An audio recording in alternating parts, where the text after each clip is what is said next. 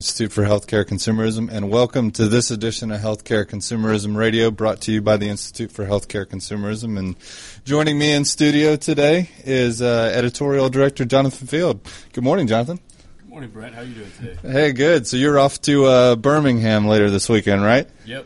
Making the quick drive over tomorrow. Yeah. All right. All right. Well, I uh, got a great program today for everybody, and uh, I know you got some interesting news around uh, the newest issue that that just came out. Uh, our July August issue of Healthcare Consumerism Solutions and Healthcare Exchange Solutions, and we're going to get a little bit more into that uh, later in the segment on news and views. But wanted to kind of give everybody a heads up on uh, who's coming up on the program today. I like to do that just to make sure everyone knows kind of what's ahead. But uh, joining us in the next segment is going to be Jim Priebe, who is the COO of Bloom Health and pretty sure everybody knows a lot about Bloom Health in the marketplace. They were one of the first um, you know private exchange platforms in this marketplace. And what Jim's really going to focus on are private exchanges and the emergence of specialty benefit offerings um, within those exchanges. And I, I think Jonathan, as we talk, you know, internally in the office, that's that's a big piece of these yeah. exchanges.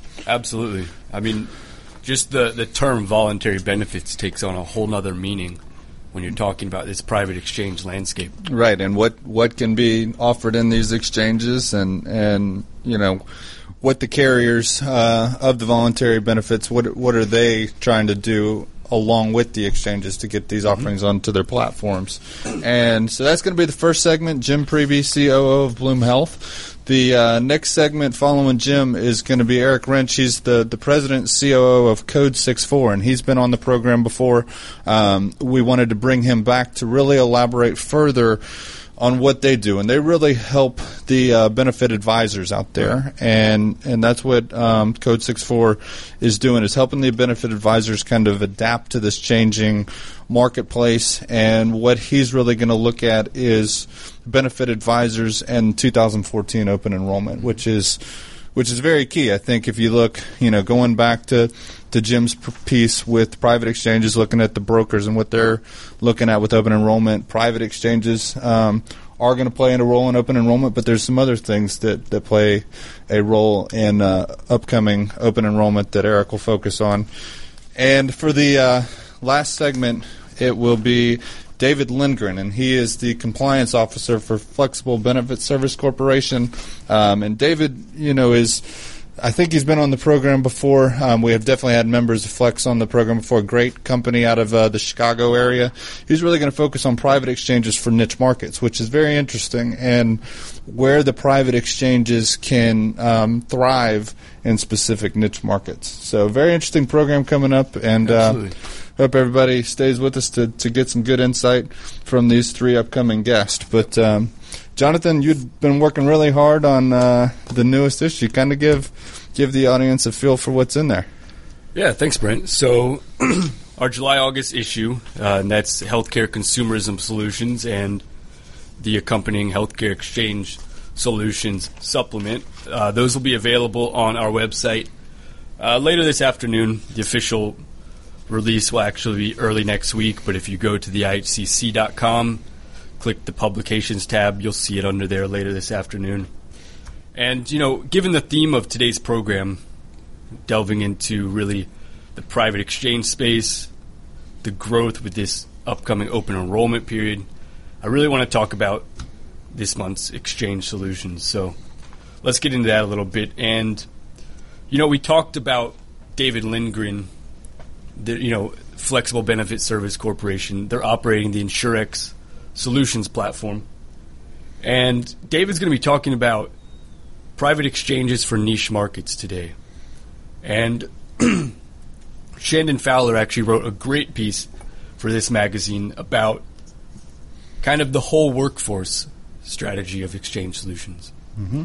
And, you know, we've seen this trend emerging over the past probably nine months. I think Mercer was probably one of the first companies to announce that they were incorporating uh, an individual exchange. I believe that was with Get Insured out, uh, out of California.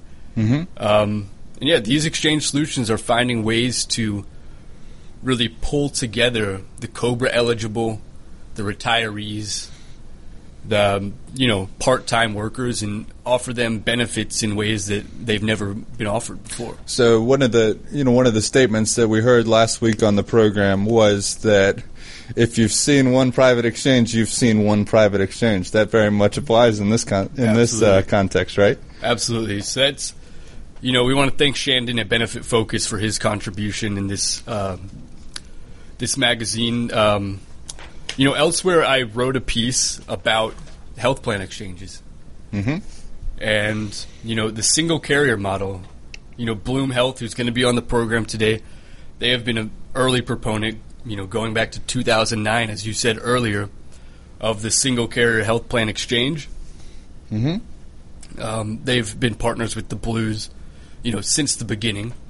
And you know, this is absolutely a segment of the private exchange market that we're going to be seeing take off this open enrollment period. Now, if you look at if you look at the um, you know single carrier model, multi carrier model, do you do you see um, you know do you see the single carrier model as you mentioned kind of taking off quicker than the multi carrier, or is it still yet to be seen? Kind of. I mean, you know, it, it depends on the organization. Um, you know, it's absolutely possible that certain workforces maybe are not ready for the extent of, you know, consumer choice offered in a multi-carrier platform. Mm-hmm.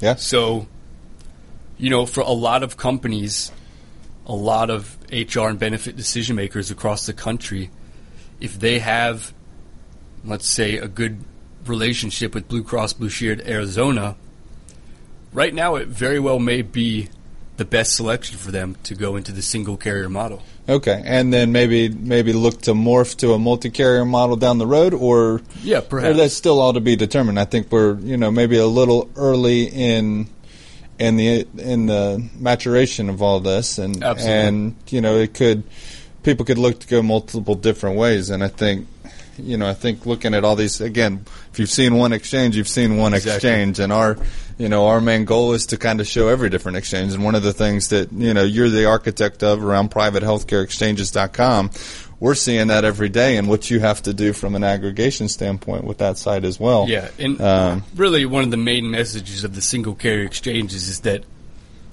the health plans at this point cannot afford to not aggressively play in the private exchange space. I mean, if you look at the Accenture numbers that are, you know, cited all the time, um, these exchanges are actually going to be enrolling more Americans than the federal and state-run mm-hmm. exchanges in just a few years. Right. Now, you in your piece that you wrote, you know, titled "Health Plan Exchanges Begin to Take Off," you you kind of mentioned the study that Array Health had put out um, that we talked about last week on the program, where you know it was there was 88 um, people, you know, actually surveyed for this. Mm-hmm. But one of the things that really caught my eye is that 99% of those 88 people surveyed, meaning you know top benefit people inside companies, 99% of them were aware of a private exchange, which mm-hmm. which really caught my eye. You know, I thought I knew it was out there. I knew that there was a lot of buzz around it, but I didn't expect that number. Yeah, and I mean, you know, we've been, you know, fairly aggressively covering this space since March 2013 when we launched Healthcare Exchange Solutions. Mm-hmm. At that point, I don't think that number was anywhere near 99%. right, not at all. I think so. You know, from us, you know, going back to the early days where we're covering Liazon, you know, four or five years ago. Mm-hmm. Right. I mean, to us, that seems a very high number. I think um, you know one of these pieces that you have here is also from Frank Mingert, who he's the partner and director of private exchange technology for eBenefit Marketplace, and we had Frank on the program uh, a couple programs ago, and, and really talked about what he was doing. But he talks about the inevitable shift to defined contribution. Um, kind of give the audience a feel for what the, the gist of the article was. Yeah, I mean, great piece by Frank, and we appreciate his contribution. Um, he's going to be with us at Forum West this year in Las Vegas as a speaker. So, you know, we're excited to have him. And, you know, not all exchanges are going to be using the defined contribution funding, but, you know, employers and employees alike are seeing, you know, the benefits here, and it's absolutely going to take off. Mm-hmm. So they, you know, and I think one of the things that Frank mentions in his piece, he said most employers that offer coverage do so because they care about their employees, and they need to retain and attract the best talent they can in a way that has become an extremely, you know, competitive job market. And I think if you look at the exchanges, going back to what you had mentioned, um, you know, with with kind of the shoveling, um, as we like to say, shoveling people into the right exchange that might be right mm-hmm. for them when we might hear about it more on the program today, is that a lot of the non people who are non-eligible for benefits, there might be an option for them now with some of these exchanges that are emerging and allowing an employer to remain competitive in the marketplace. Yeah, absolutely. I think um, you know there's a lot of trends going on, and, and, you know as Jonathan mentioned, you know this will be up on um, on the website later today uh, for everybody to really access. I think if you if you look at the private exchange trends, you know I know we talk a lot about private exchanges, but at the end of the day, private exchanges are you know really healthcare consumerism on steroids. So all the elements that we really talk about through the Institute for Healthcare Consumerism in terms of plan design, from the major medical piece all the way down through transparency, health advocacy, which is big, big, big. I'm talking to a lot of companies right now around health advocacy. Um, benefit communication education is is awfully important right now, especially going into the open enrollment period. I mean, I think if you're a broker consultant out there listening right now, you know, how can you, you know, educate and communicate your employer clients, employee population around the best benefit uh, plan that's that's available for them and what they should be choosing, it, whether it's going onto these exchange platforms or whether it's it's not going onto these exchange platforms. We talk about it all the time. Private exchange might not be right for everybody. Um, some employers, what we're seeing from a trend standpoint, are moving to a full replacement, high deductible type plan, and they might have in their thinking, hey, we're going to go to to a private exchange platform. We're just kind of taking the wait and see approach, but let us take first the step to have our employee population really start think thinking like consumers of health and healthcare, and then move them to that platform. So I know the one of the features here, Jonathan, that you had in the issue was, um, you know, the growing pains for the private healthcare insurance exchanges. Um, kind of talk a little bit about that.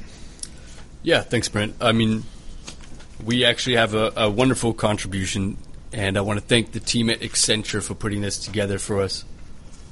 I mean, they've really emerged as the thought leaders over the past few months with their, you know, enrollment estimations and their thought leadership in the private exchange area. And, you know, this article is talking about the hyper growth of private exchanges, mm-hmm. which is, you know, pretty amazing to read.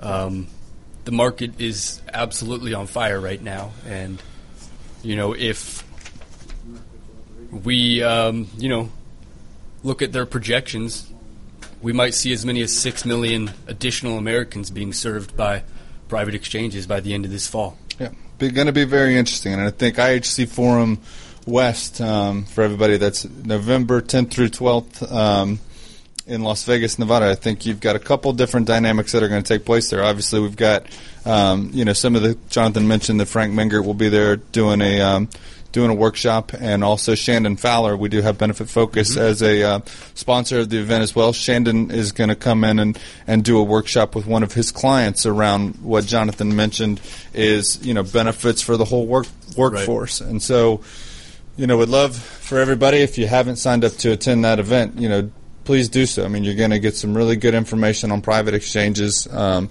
along with all the other pieces we talk about healthcare consumerism. And I really want to stress that.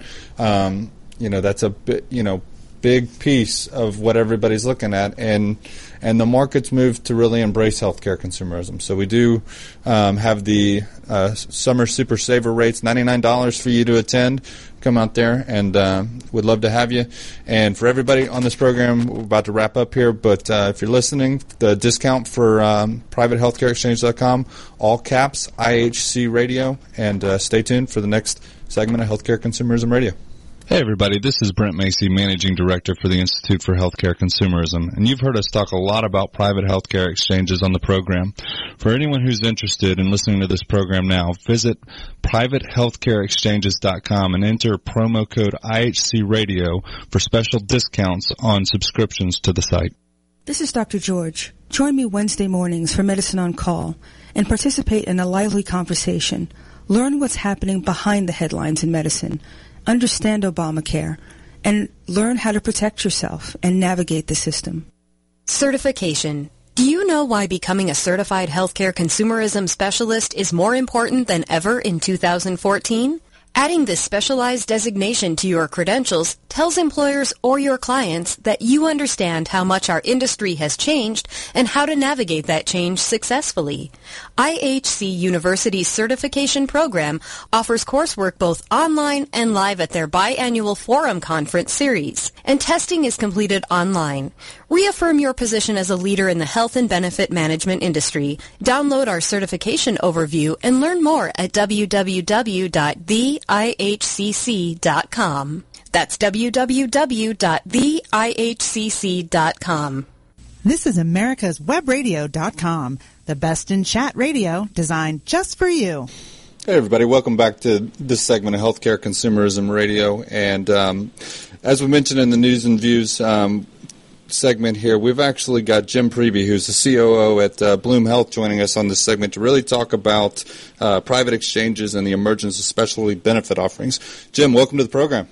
Ah, thank you. Good morning, everyone. H- how are you doing? I'm doing great today. How about yourself? Oh, good. So you're in the uh, the wild, wild west of the the private exchange market. How's it feeling? Feeling good, and it does feel at times a little bit like the wild, wild west, but uh, keeps us uh, definitely on our toes, and, and we're really excited about the things that we're doing at Bloom. So, and where the market's going. Now, Jim, tell tell our audience a little bit about uh, Bloom Health. Yeah, so uh, Bloom Health, you know, our, our focus is around the consumer, and uh, we really look for the consumer to provide information, educate, gain that trust and confidence in Bloom that so that they feel good about the benefit elections they're making, not only for their medical products, but for any types of specialty or ancillary products, and really thinking about how they view benefits in totality and, and making sure that we can help that consumer. That, that's our primary focus. Now, in um, now, Jim, in today's market, you know, what are employers looking for when it comes to their employee benefit offerings? Yeah, at Bloom, you know, we're finding today employers are looking for a few things when it comes to their company-sponsored benefit options. It's, it's really one to improve predictability and control when it comes to the cost of their programs. Um, also, to provide their employees with an attractive benefit benefits model that enhances employee retention and really reduce the burden of HR staff and increase employee knowledge and know-how when it comes to selection of benefits.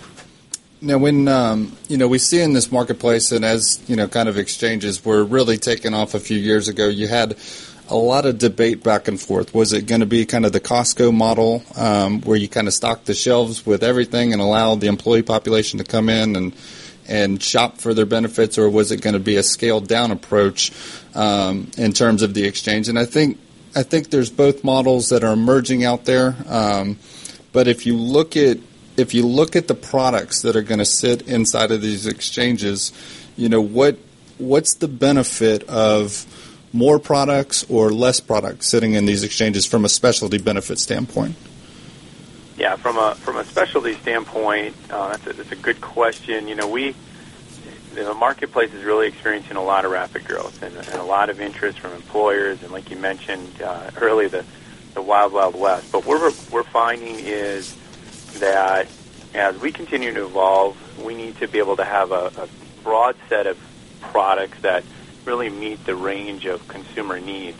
Mm-hmm. And as we think about those specialty products, it's important to make sure that those specialty products work with their core medical products and sometimes um, supplementing or providing um, you know areas of gap protection um, inside those medical plans, looking at it as a totality of, of package.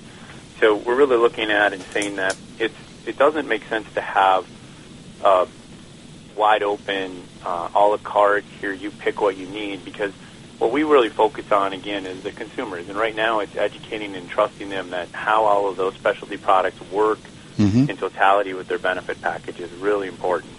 And yep. at the same time, kind of expanding capabilities um, and increase the offerings around that as we think about the growing demands and employers and employees. But uh, right now, we don't think it's a, a big, wide shelf of those products. It's a more narrow set that actually fits uh, the consumer needs with variety within those um, products to be able to expand both from a cost and coverage perspective.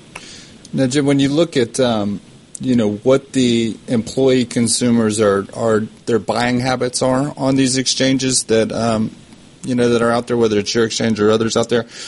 You know, some of the talk has been that the employee consumer is buying down in terms of um, in terms of benefits. Is that you know whether it's it's buying a an HSA with a high deductible? Is that really the value to have that specialty, you know, that robust specialty benefit offering and the communication of where those fit. You'd mentioned filling gaps in care, but is that the importance of these specialty benefits?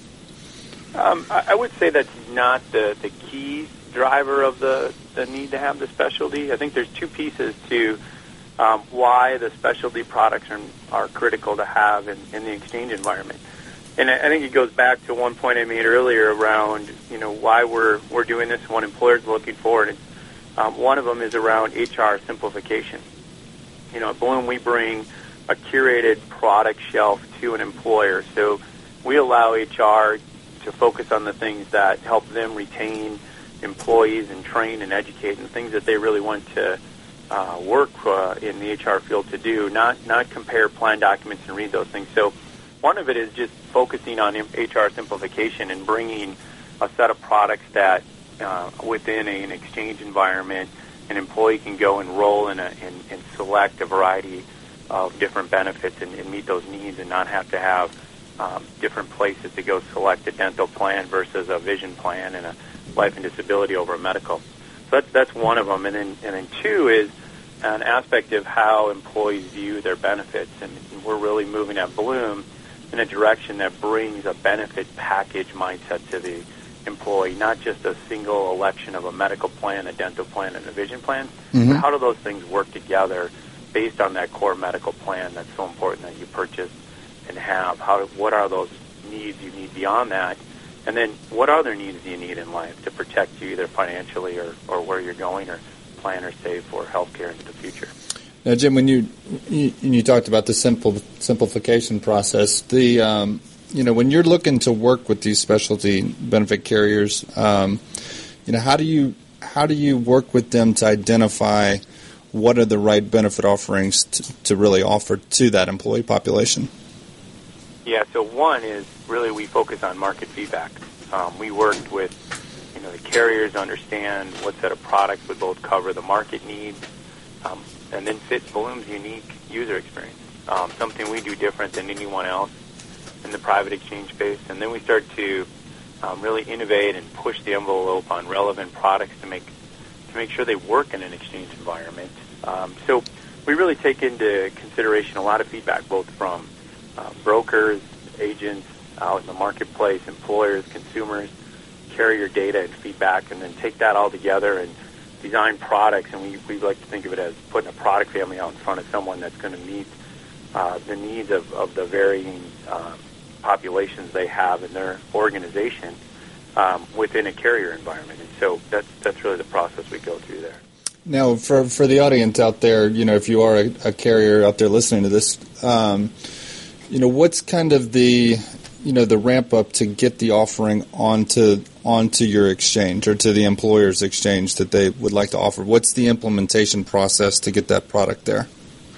Yeah, so we don't um, we, we have a process where we don't just go out and work with, with every carrier. Our, our goal is to partner with um, a handful of carriers that understand the concept behind exchange, mm-hmm. know that it's not about just putting out um, the Costco model and just you know stocking the shelf with a bunch of products and hoping someone purchases them, uh, purchases those products. So we're we're working closely with our partners and, and those carriers that want to be partners with Bloom and um, still very interested in talking to more carriers around that. But the process takes anywhere from I'd say you know 90 days to 120 days, and it really depends on the the product sets um, that they want to make available and how those work within the exchange environment. Now, when you look at these, you know, all the, the partnerships you're creating with these these carriers out there, how is that impacting the the employer and that employee po- population?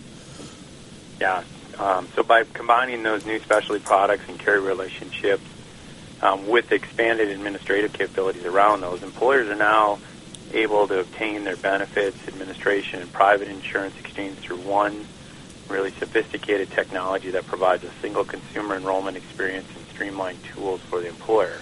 We Mhm. bring all that together for both the consumer and the employer. Now, if you look um, from a communication education standpoint, what's been the what's been the feedback from your, your book of business on on the education and the communication that's needed to really um, you know make sure that everybody understands the shift that's that's been made to this exchange?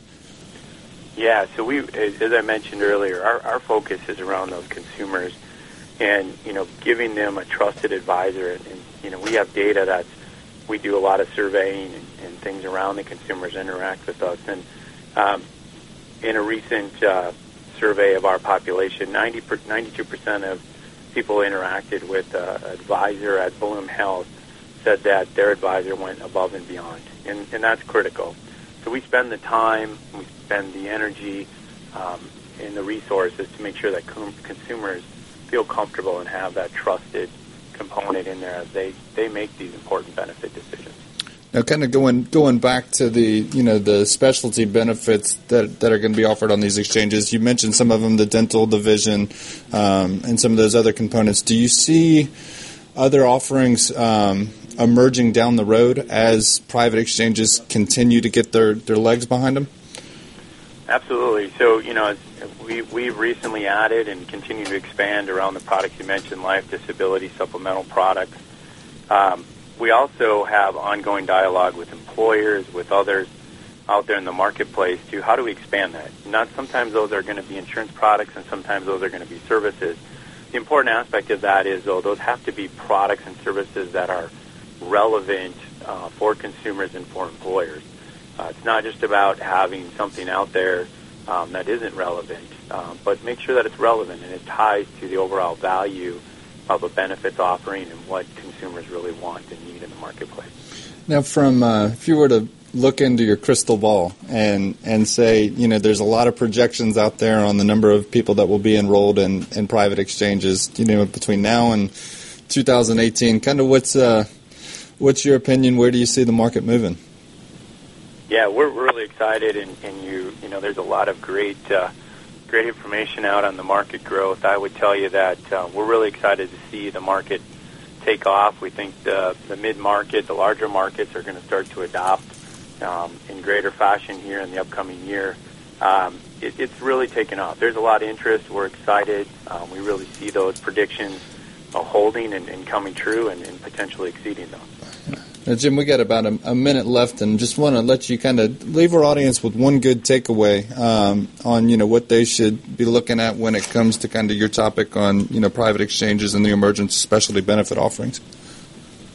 Yeah, I would tell you that one of the things that's really important as you think about Bloom Health and the things that are going on is that offering of a full integrated employer solution for all benefit eligible populations with insurance and non-insurance consumer products that are relevant, point in time, uh, that makes sense from a consumer perspective, really focusing on that consumer relationship and how we enhance not only that consumer relationship, but how we simplify that HR process and really bring together the health plans, the insurance companies, the agents, the brokers, and the employer in a new world and a new way to explore and, and really buy benefits from a consumer perspective and employer perspective that makes sense and get those um, benefits in, in the right capacity at the right time at the right point in a consumer's life.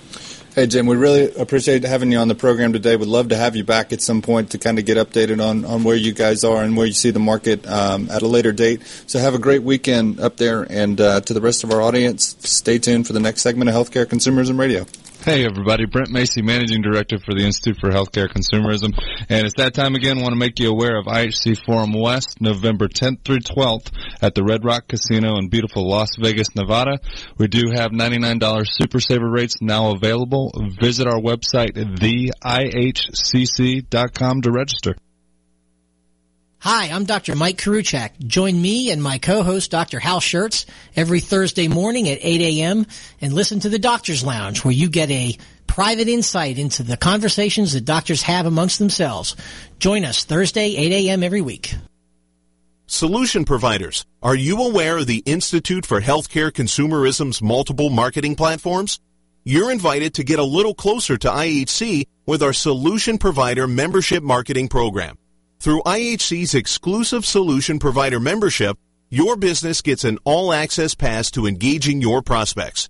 This membership embeds your business within the Institute, which immediately aligns your company, its solutions, and your key executives with the nationally credible IHC brand and shows your support of the healthcare consumerism movement as a market-wide solution. And that's just the beginning. Contact IHC's Managing Director Brent Macy today at bmacy at the IHCC.com. Did you miss a show that you really wanted to hear? All of our programs are available for download on americaswebradio.com and on iTunes. You can listen to your favorite programs on americaswebradio.com anytime you like. This is americaswebradio.com, the best in chat radio designed just for you. Hey, everybody. Welcome back to this segment of Healthcare Consumerism Radio. This is Brent Macy, Managing Director of the Institute for Healthcare Consumerism, along with Jonathan Field. Um, we've got on this segment who it's been a past guest with us before. We've got Eric Rentsch, and he is the COO of Code SixFour. Eric, welcome to the program. Thanks so much, guys. Yeah, how you been doing? been doing very well, thanks. Had a very busy summer. Things are going well, so I'm excited to be back here. Well, I bet I bet it's about to get even busier for you, huh? With open enrollment emerging, so. right? Yeah, I think so. This is going to be a busy fourth quarter. Um, lot of moving parts this year, so it's going to be busy. And I think you know I was kind of Eric's been on the program with us before, and I was listening to a segment uh, yesterday the, from the past segment. And Eric, I know you had mentioned that you were going to kind of elaborate a little bit on that past segment, and some of the things that you had mentioned um, last time you were on the program is is really the attention to. Uh, you know detail in the health and benefit space from from the uh, brokers consultants out there and then winning in this current environment. And fast forward to now with with benefit advisors in the two, 2014 open enrollment period kind of where you know where do you see the employer's top concerns right now as we're going into 2014 well uh, it's a really good question. It's a big question. Um, i think we kind of have to break it down into you know oversimplifying things a little bit, but into two employer segments. Um, I, you know, we think about things that are small employers are going to be experiencing, and we think about things that brokers are going to be helping large employers deal with. Um, and it's going to be a very different experience for both. Obviously, the employer mandate driving those key differences. So for small groups, you know, their top concerns going into this year's open enrollment um, last year, you know, Obama provided a reprieve, grandfathering of, of small group policies that were not ACA compliant. So you have a lot of small employers that this year, some carriers are actually enabling them to extend that, um, but they're going to want to evaluate the market. They're going to want to know, you know, what are our options. Um, you also have some that are considering dropping their plans altogether. Uh, they don't have a penalty when they're under 50 employees under the law. So for them, the question is, is it worth the same benefit that it was before now that the individual marketplace is guarantee issue? Mm-hmm. They're very complicated issues. Um, there's a lot of considerations that have to go into that. You know, would my employees benefit from pre-tax group benefits more than individual marketplace subsidies? So I think a lot of employers in the small group market have a concern now meaning in August, September, October, before open enrollment, which is let's do some analysis to really determine what our strategy is. Okay. Now your now your model there at Code SixFour is really to help these advisors um, as much as you can around these different elements. Is that correct? Around around how they That's can help? exactly them? right. So, you know, we like to say we're the strategic back office to the independent benefits agency. You know, we help with the, uh, we put technology behind the analytics and the data. We make sure that, you know, everything's compliance reviewed and audited so that things aren't being reinvented. You know, the wheel's not being reinvented every single time you engage a client. So we make things efficient for the agency uh, with world-class materials. Now, when you look, you know, kind of at the, the brokers that you work with, the consultants out there, the, the advisors, you know, what actions are the benefit brokers taking right now to prepare for open enrollment? So for those small groups, they're preparing, I think, for quoting demands. Uh, they're they're doing their best to get ahead of those pricing discussions. Just take one client for example, right? Let's say it's a um, you know it's a school system with 30 employees, and um, you know they may want to evaluate 20, 30 small group products, and they may also want to talk about individual marketplace products. So suddenly, for one client, you, you might be quoting double what you used to be before. Mm-hmm.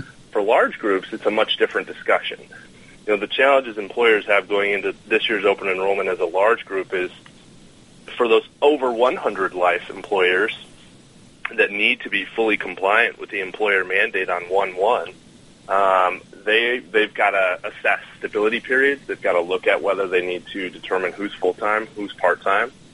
Um, a lot of employers have done that analysis to some extent at this point, although there are many that still need to do that and they've they've evaluated the cost. They've said, "Wow, this is going to be an expensive change for us. It's expensive for companies to continue to offer benefits." Wow. So they're obviously exploring cost-effective solutions like defined contribution on a private exchange.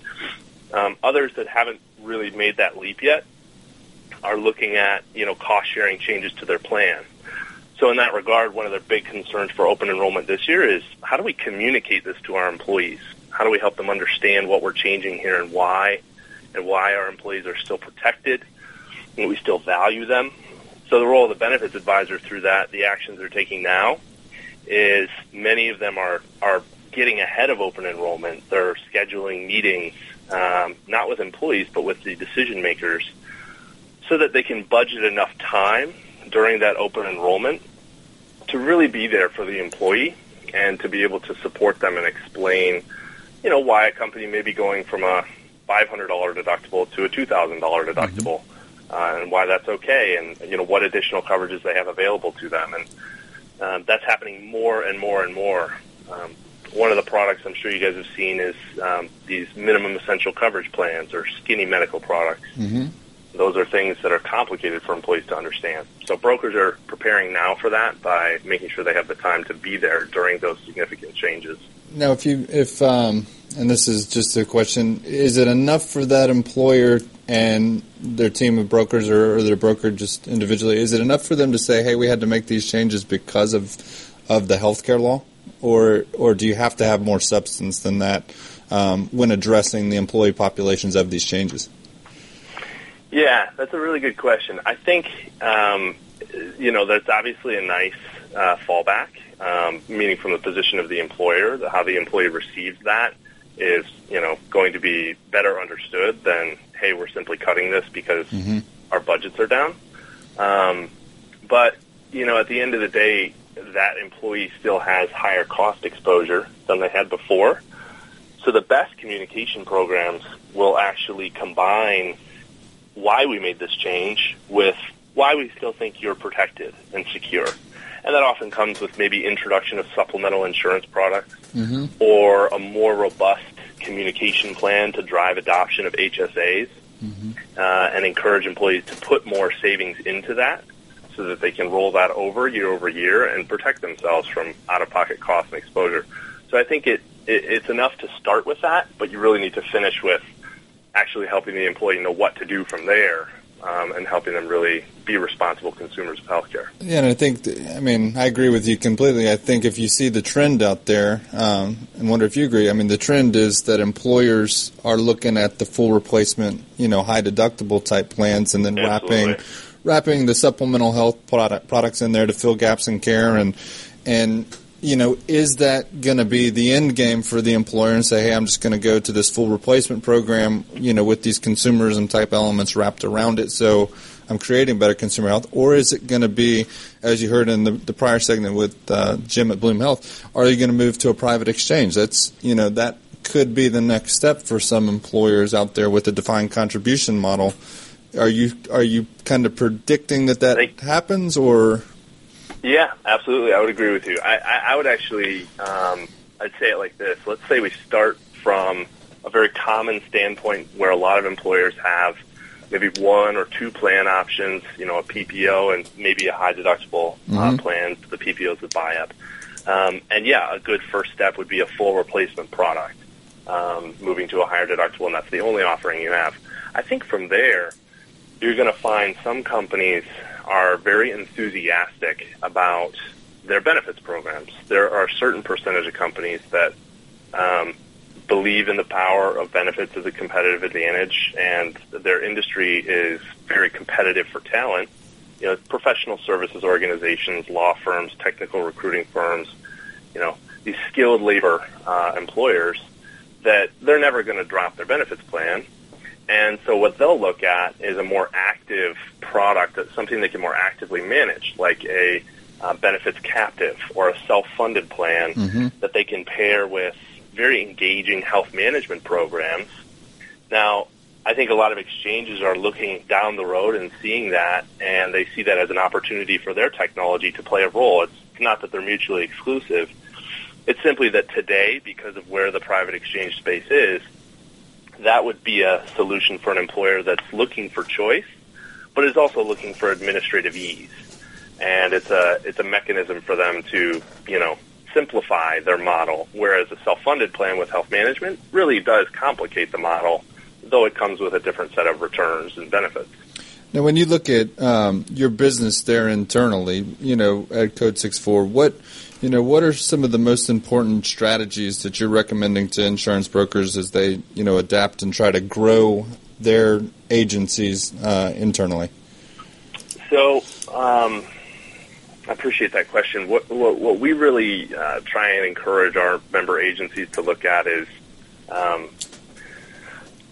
two things. I guess I'll pick. There's a lot, but um, two things that are really important. One of them is from a uh, cost structure standpoint.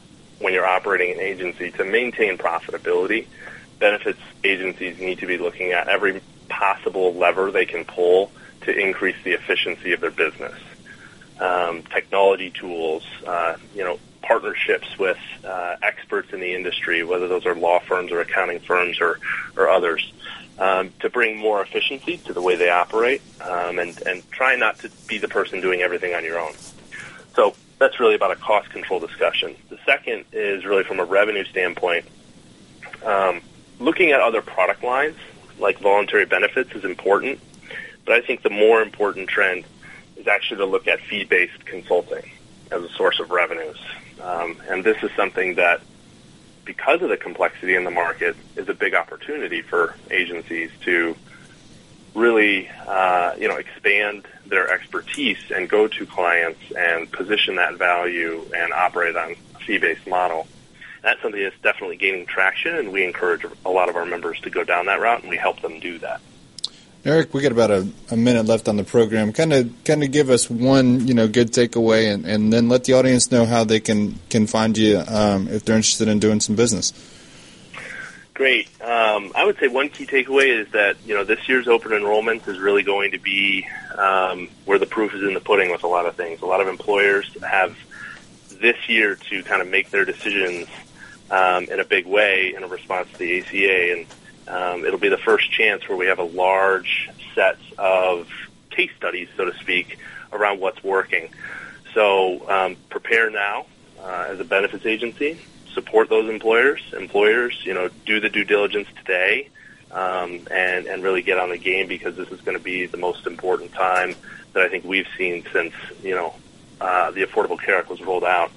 Uh, as far as getting in touch with us, you could go to our website www.codesixfour.com. That's all spelled out, and uh, always reach out to me as well. Hey, Eric, really appreciate you having uh, having you back on the program today, and uh, have a great weekend up there. And to the rest of our audience, stay tuned for the next segment of Healthcare Consumerism Radio. Membership. Are you an IHC member? Access to the Institute for Healthcare Consumerism's breaking news industry trends, expert blogs, and networking with IHC's industry-wide member community. IHC membership puts you at the focal point of the dynamic health and benefit industry, allowing you to join the conversation and collaborate with industry stakeholders and your peers. Your IHC membership includes a subscription to Healthcare Consumerism Solutions Magazine, Healthcare Exchange Solutions Magazine, annual publications Healthcare Solutions Superstars, and Healthcare Solutions Outlook a free white paper, and much more. Sign up as a free IHC member or $99 premium IHC member today at www.theihcc.com. That's www.theihcc.com. Did you miss a show that you really wanted to hear? All of our programs are available for download on americaswebradio.com and on iTunes. You can listen to your favorite programs on americaswebradio.com anytime you like. Hey everybody, this is Brent Macy, Managing Director for the Institute for Healthcare Consumerism, and you've heard us talk a lot about private healthcare exchanges on the program. For anyone who's interested in listening to this program now, visit privatehealthcareexchanges.com and enter promo code IHC Radio for special discounts on subscriptions to the site. This is America's Webradio.com, the best in chat radio designed just for you. Hey, everybody. Welcome back to Healthcare Consumerism Radio. This is Brent Macy, Managing Director for the Institute for Healthcare Consumerism, joined by Jonathan Field, Editorial Director here at the Institute. And joining us on the program today is David Lindgren. He is the uh, Compliance Officer for Flexible Benefit Service Corporation. David, welcome to the program. Thank you very much. Thanks for having me. Oh, you bet. Um, to kind of give us uh, give us a little background on um, you know your company Flex, and, and we'll get more into kind of your topic, private exchanges for niche markets. Sure. Uh, well, we're uh, based out of uh, Rosemont, Illinois, just a, a suburb of Chicago. Uh, kind of have three primary divisions. We uh, we are we're a third party benefits administrator for cafeteria plans, health reimbursement arrangements, and those types of accounts.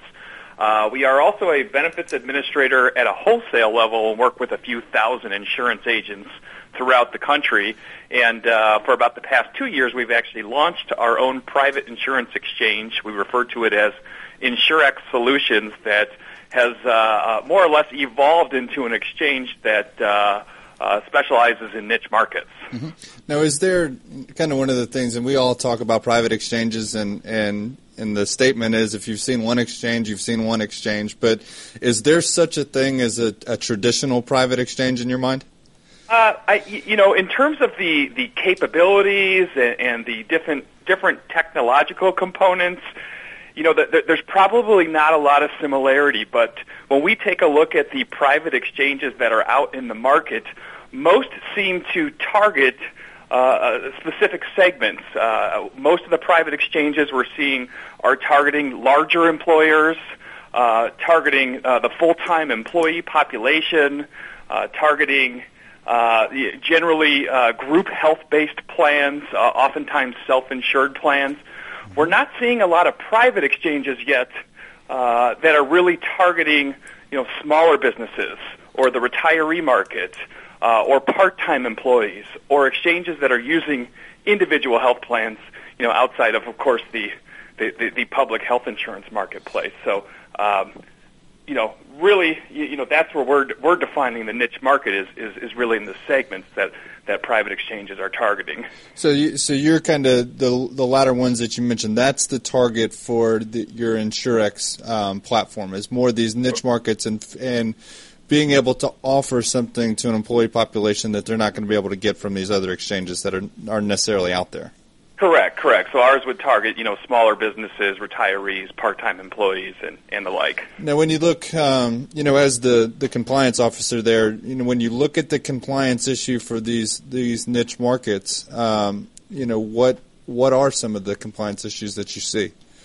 Sure. Well, we you know we've seen uh, you know in particular in the small business segment you know, year after year, small businesses are struggling to to find affordable coverage for their employees. And uh, you know, depending on on the marketplace you're in, you know, usually it's only about 30 to 40 percent of small employers are offering, you know, a group benefit health insurance package to their employees. Mm-hmm. And we've seen a lot of them looking towards the individual marketplace. Mm-hmm. Uh, the problem with the individual marketplace is based on some some guidance that was issued by the IRS and the Department of Labor and the Department of Health and Human Services, it generally is prohibiting uh, these small businesses from giving pre-tax dollars to to their employees. So if a small business were going to to look into uh, you know the the opportunity of transitioning their employees to the individual market, you generally have to do that with after-tax dollars. And then we also have the the ERISA component that we have to be concerned with.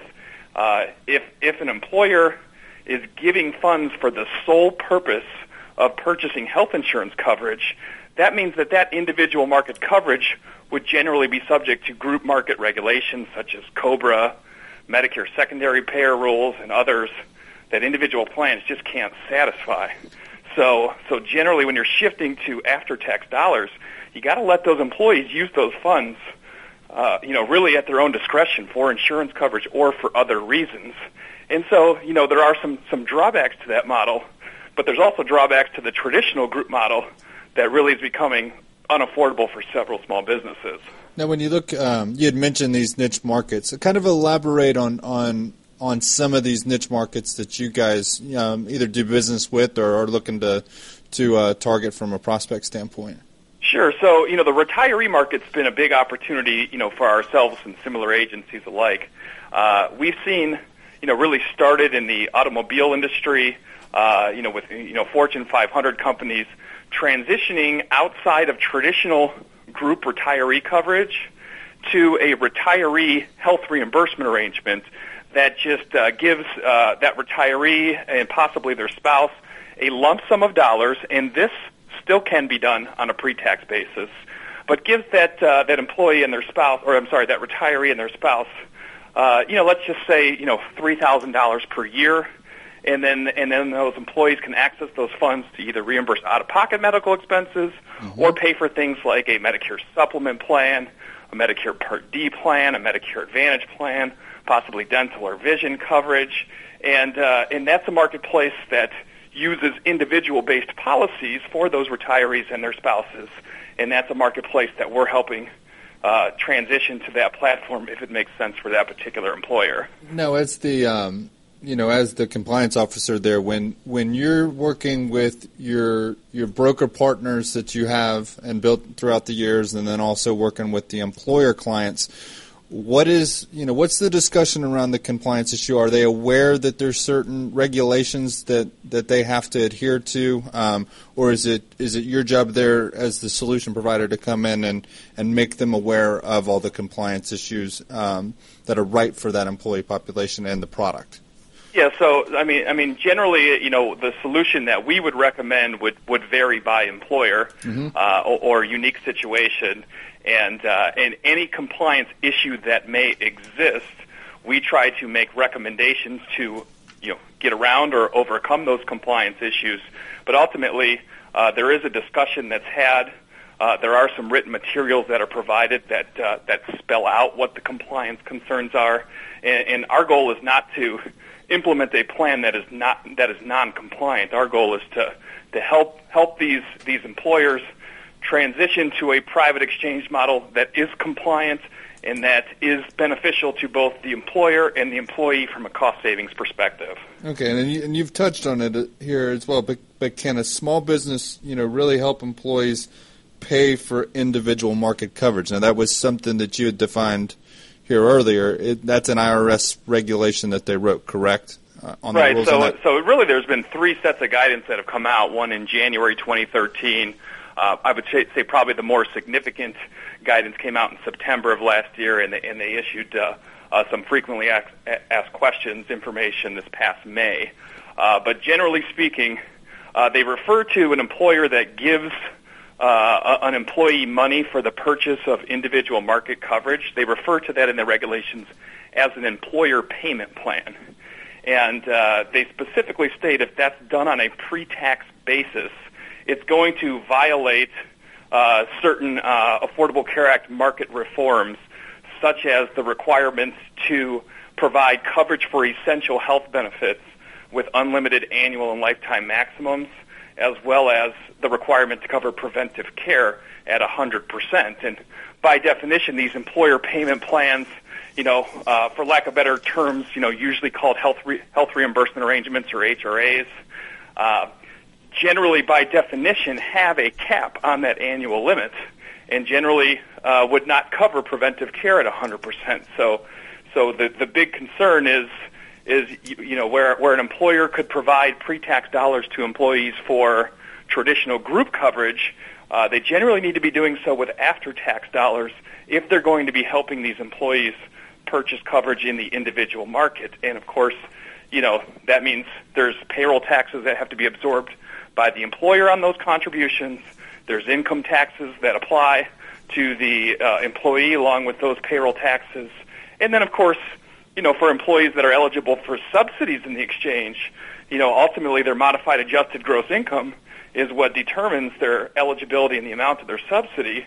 And when you're increasing their taxable income, that can have an impact on, on what or if they receive a subsidy. And so, you know, there's, you know, while we would love for, for these small businesses to be able to do this on a pre-tax basis, uh, generally speaking, the, the IRS regulations and the supporting agency guidelines tell these small businesses that if they do it, they could be subject to an excise tax of $100 per applicable employee mm-hmm. per day, which is $36,500 per employee per year, which, you know, can put a small business right, that's essentially out of business. So, you know, if they're going to do this, they have to understand it is taxable income and what the ramifications of that taxable income is. Uh, is it a perfect solution? Probably not, but the current situation for many of these businesses offering these traditional group plans – uh, seeing these renewal increases year after year has put them in, a, in, really a tough spot where where this seems to be a, a much simpler approach, and it does give those those employees the ability to enroll in coverage from any individual market carrier uh, that that's available where they live, can purchase and you know enroll in any plan that that meets uh, their their their budgets. You know, it could be an HMO, a PPO, an HSA. So it really does sort of give them an exchange-like experience because they have, uh, you know, virtually a limitless number of plans to choose from. Again, the drawback being we're using taxable dollars. David, we really appreciate you having you on the, the program today. Kind of let our audience know where they can find you guys. Sure. If you want to take a look at our uh, our exchange, it's insurexsolutions.com. Uh, we also have another domain, shopgetcovered.com. Uh, and we'd love to have you, you take a look at our site, and if there's any interest, uh, give us a call or an email, and we'll be glad to answer any questions we can. All right, David. Thanks so much for uh, joining us on the program. Have a have a great weekend up there in Chicago, and to the rest of our audience, again, if you want access to uh, discounted rates on privatehealthcareexchanges.com, type in all caps IHC Radio for that discount, and we will see you next Friday on Healthcare Consumerism Radio.